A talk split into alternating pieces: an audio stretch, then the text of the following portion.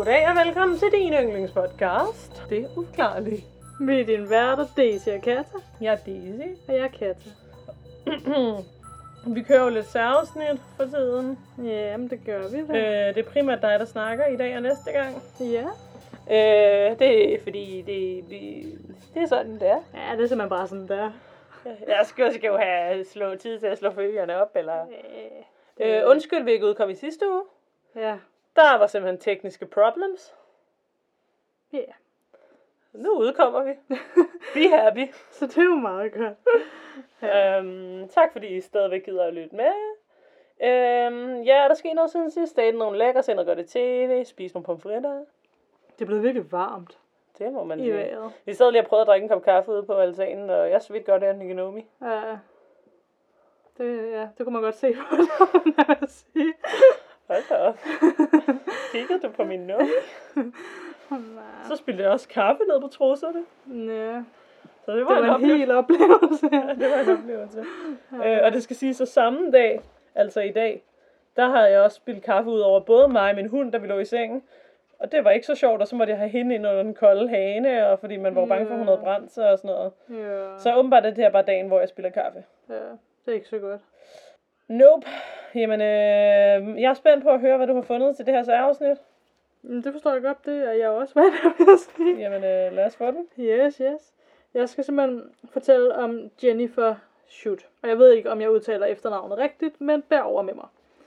Og jeg vil gerne sådan set bare lige sige på forhånd, at det er en absolut forfærdelig sag, og den er nok ikke for sarte sjæl, så er man advaret. Så, øh, er der børn med? Øh, ja. Det der er en disclaimer. Hvis du ikke bryder dig om at høre vold, kan jeg forestille mig, mod børn, så er det nu, du slukker. Lige præcis. Yes. Vi skal tilbage til sommeren 1990 i Dickinson, Texas. Jennifer Schutt gik i anden klasse og var et glad barn, der elskede livet og elskede sin skole. Hun var 8 år gammel på det her tidspunkt, og hun var det, som mange børn er, nemlig bange for mørket. Hun kunne virkelig ikke lide at sove alene i sit værelse om natten, så hun sov de fleste nætter i hendes mors seng. Efter sine så havde hende og hendes mor kun hinanden.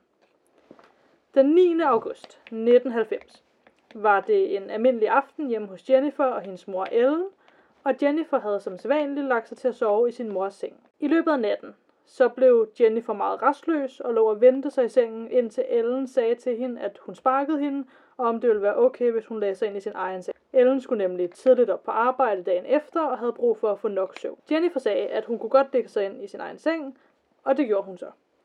Hun havde en stor natlampe, som hun tændte for, som lyste hele rummet op. Og så lå hun og læste bøger, indtil hun faldt i søvn. Det næste Jennifer huskede, var, at hun vågnede op i armene på en fremmed mand, som løb med hende ned ad fortoget. Ej, for helvede. Altså absolut sådan skræk.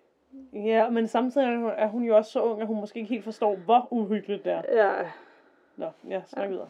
Jennifer forsøgte at skrige, men manden holdt hende straks på munden og næsen. Han tog hende ind i en bil og placerede hende på sit skød, mens han begyndte at køre bil. Han forsøgte at berolige hende, og han fortalte, at han var en civil betjent, der var undercover, og at alting nok skulle blive okay.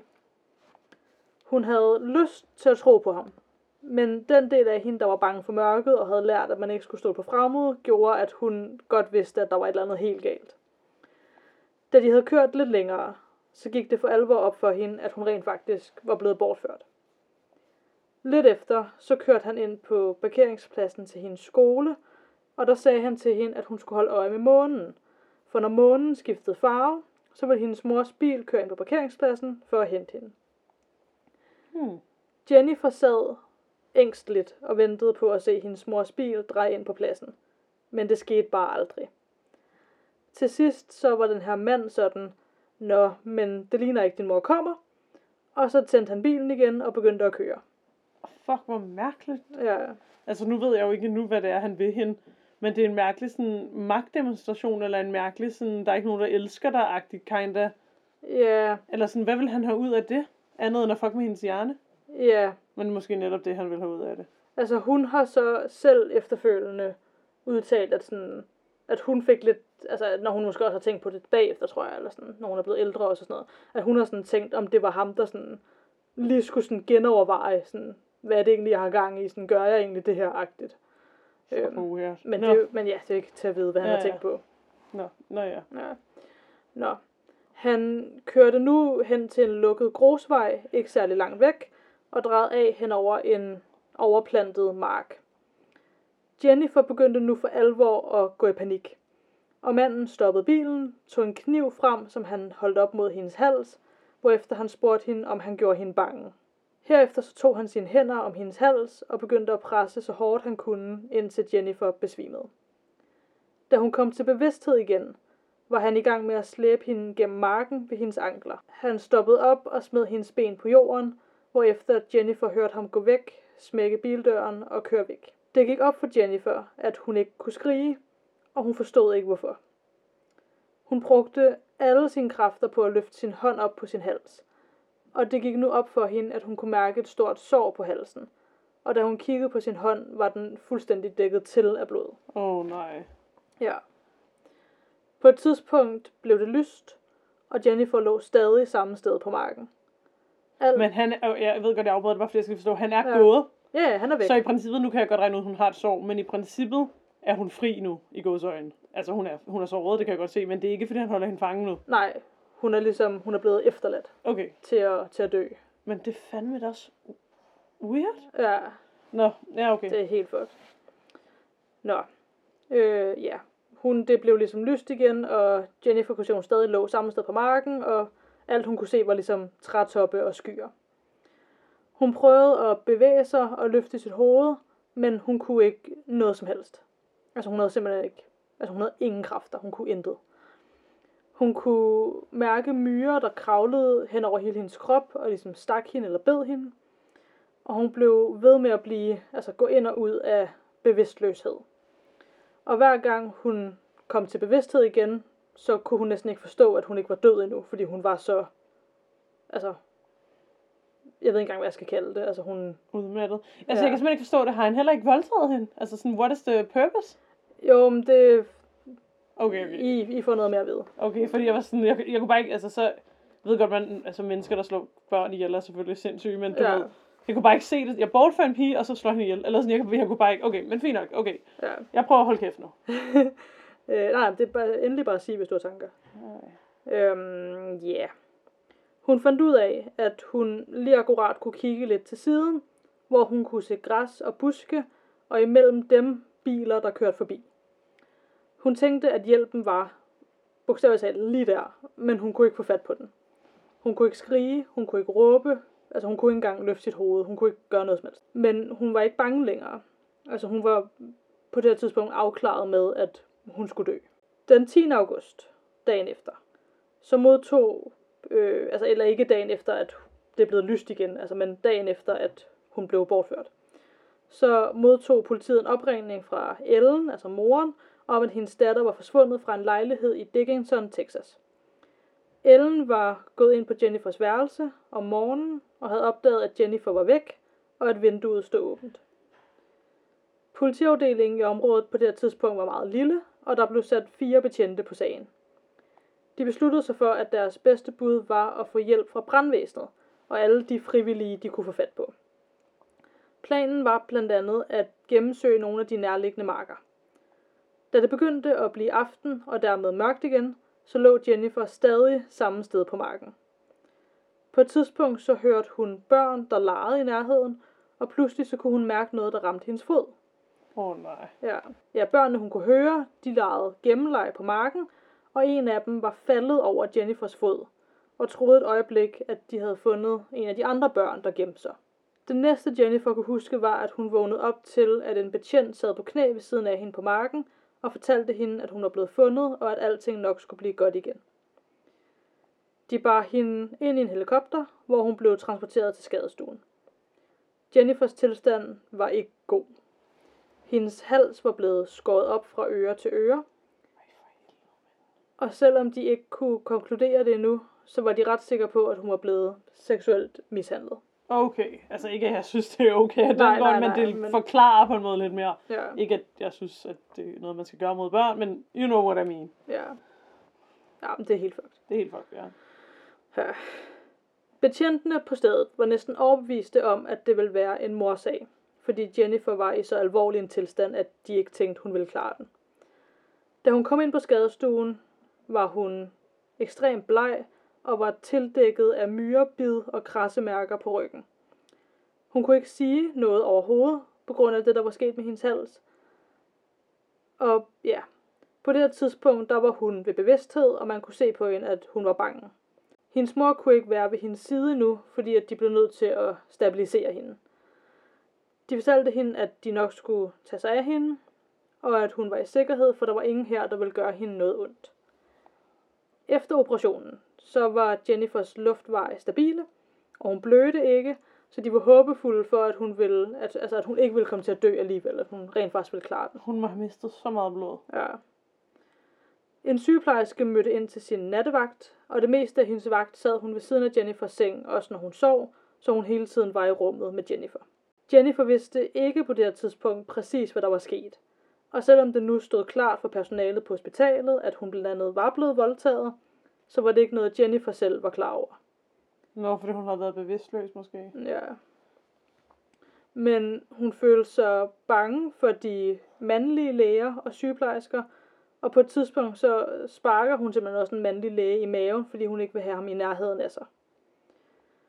Hendes mor og lægerne og sygeplejerskerne forsøgte at forsikre hende om, at alt var fint her, og hun var i sikkerhed, og der var ikke nogen her, der ville gøre hende noget ondt. Der var også en politibetjent, der stod vagt uden foran hendes dør på skadestuen eller på hospitalet 24-7. Men selvom hun havde lært i skolen, at politiet var gode personer, så havde manden, der havde bortført hende, jo sagt, at han var en betjent. Nå ja. Så hun var ligesom sådan i en situation lige nu, hvor hun anede ikke, hvem hun kunne stole på, og hvem hun ikke kunne stole på. Hun blev ikke bortført igen, vel? Heldigvis ikke. Okay, jeg var lige sådan, det ville have været for crazy. Ja, ja. Nå, men ja. Men ja, det gjorde jo så, at sådan, hun, altså, hun stolede bare ikke på især de mandlige ansatte på hospitalet, fordi altså, ja. En politibetjent, der gennemsøgte området omkring, hvor Jennifer var blevet fundet, havde opdaget noget tøj, der var blevet smidt i en grøft. Det var under halvanden kilometer væk fra marken, øh, som Jennifer blev efterladt på. Og politiet mente, at der både lå noget af Jennifers tøj, men også noget af gerningspersonens tøj. Hun kunne stadig ikke tale Jennifer, og politiet forsøgte at kommunikere med hende, men det var svært, både fordi hun var bange for dem, og også fordi at de ikke fik så mange informationer ud af det, hun kunne skrive ned, eller kommunikere ved at blinke med øjnene, eller hvad de ellers prøvede på. Den første gang Jennifer formåede at fortælle noget af det, hun gerne ville, var da den sygeplejerske, der havde siddet med hende om natten, stillede hende spørgsmål sammen med hendes mor. De spurgte ind til, om hun vidste, hvem personen, der havde taget hende med sig, var, hvad han havde på at tøj og hvordan han så ud. Til det skrev Jennifer ned, at han havde sagt, at hans navn var Dennis. Udover det, så skrev hun, at, hun, eller at han havde set fedtet ud, og at han måske havde haft et ar i ansigtet. Så begyndte hun at beskrive bilen, hvilken farve den var, at den havde haft en bule i siden, og at der lå øldåser inde i bilen, og sådan alle de detaljer, hun overhovedet kunne huske om den her bil, skrev hun ned. En tegner, eller hvad det præcis hedder, kom ind til Jennifer fire dage efter hun var blevet bortført, og sammen så forsøgte de at komme frem til, hvordan gerningspersonen så ud. Tegneren stillede en masse spørgsmål. Hvad farve var håret? Var det kort eller langt? Var det krøllet eller glat? Så videre, så videre. Indtil at den her tegner en time senere havde en tegning, og da hun viste den til Jennifer, så nikkede hun med hovedet med det samme. Jennifer ville gøre alt, hvad hun kunne for at hjælpe politiet med at finde gerningspersonen, for hun vidste, at det hun havde været igennem, bare ikke måtte ske igen for andre. Mens hun var på hospitalet, så fik hun sin stemme tilbage igen, og hun nåede til et punkt, hvor hun følte sig så tryg der, at hun næsten blev trist, da hun skulle hjem derfra, selvom det selvfølgelig betød, at hun havde det bedre. Men der var også utrolig skræmmende at skulle ud i den verden igen, hvor man var blevet udsat for noget så voldsomt. Hun kom tilbage i skolen efter sommerferien sammen med resten af sin klasse, og der var blevet placeret politi på skolen til at beskytte. Hele byen var simpelthen bare bekymret, for man vidste stadig ikke, hvem det var, der havde gjort det her. Der gik flere år, og Jennifer havde aldrig lyst til at være alene hjemme eller sove alene om natten. Hun var ekstremt bange for mænd, og hun gik konstant og var på udkig efter, hvem det kunne være. Hvis de fik en ny nabo, så tænkte hun straks, om det kunne have været ham, eller når hun så folk nede i supermarkedet eller på gaden. Altså hun tænkte hele tiden på, om han var et eller andet sted, om han holdt øje med hende og hendes mor, om han ville komme tilbage og bortføre hende igen. Hun forsøgte så godt hun kunne bare at vokse op og leve sit liv normalt, som man jo gør, men frygten om det uvisse var der hele tiden med hende. Hun gennemførte gymnasiet og tog en uddannelse på et universitet og fik et arbejde som børnebibliotekar på et offentligt bibliotek. Hun elskede sit arbejde. Og som voksen havde hun mødt en person, der hed Jonathan, som endte med at være en stor støtte for hende. Der gik 18 år, og sagen var flere gange blevet overleveret til nye hænder hos politiet, men de var ikke kommet videre med den. Jennifer kunne ikke lade være med at tænke på, hvordan der kunne være gået så mange år, og de havde stadig ikke fundet ud af, hvem der havde gjort det. Til sidst talte hendes familie ikke om det mere, fordi at det simpelthen bare var for hårdt hele tiden at tænke på, uden at vide, hvem der havde gjort det, og hvad der præcis var sket, og alt det der. Men lige pludselig, så fik Jennifer et opkald fra en detektiv ved navn Tim Croomy. Tim havde fået overragt sagen, og ville gerne mødes og snakke med Jennifer. Jennifer gik med til at mødes med ham, men hun var frustreret, fordi hvad skulle den her nye person pludselig finde ud af efter 18 år, hvor ingen overhovedet kunne komme videre i sagen. Så hun sad og græd, da hun snakkede med ham, og han rækte hende den ene Kleenex efter den anden, mens de snakkede. Det, der gjorde Jennifer mest bekymret, var tanken om, hvilke andre ofre, der kunne have været til den her person. Tim sagde, at han ville gøre alt, hvad der var i hans magt i resten af hans karriere, på at give hende de svar, hun havde brug for. Jennifer følte, at han havde den samme viljestyrke som hende til at få det her opklaret, og det gav hende noget håb. Tim fik en FBI-agent ved navn Richard Renenson med på sagen, som sagde, at det her det var den mest voldelige sag, han nogensinde havde været med til at undersøge. Han syntes, det var en unik ting, at de havde Jennifers perspektiv med til at hjælpe i sagen så mange år efter. Og ja, altså Jennifers ønske var, at hun kunne sidde i en retssal med den her gerningsperson. Den person, som gerne ville gøre hende tavs, og vise dem, at det var hende, der vandt i sidste ende. Ja, det var simpelthen den første del af den Er her sag. Åh, oh, oh, så får vi næste del i næste uge. Jamen, det gør I nemlig simpelthen. Åh, oh, oh, jamen, øh, så ugens lys. Ugens lys. Mm. Hmm. For, øh, fordi jeg synes, vi skal diskutere det næste gang. Ja, Også fordi enig. det er jo bare creepy. Ja, nå meget. Ja, Ja. U- ja. ugens lys, ugens lys. Altså, jeg tror, at mit lys må være, at det er blevet så godt vejr. øh, så mit ugens lys, det er... Øh. Mm. Mm, jeg fik noget godt pesto til frokost. nice, man. Fedt rigtig lækker rød sprød pesto. Ja. Jamen, det var det. Jamen, øh, nice. Ja, men var det så det? Ja, det tænker jeg da. Jamen, så until then, og til alle lollerne derude. Please don't hjemsøge. Det er mor.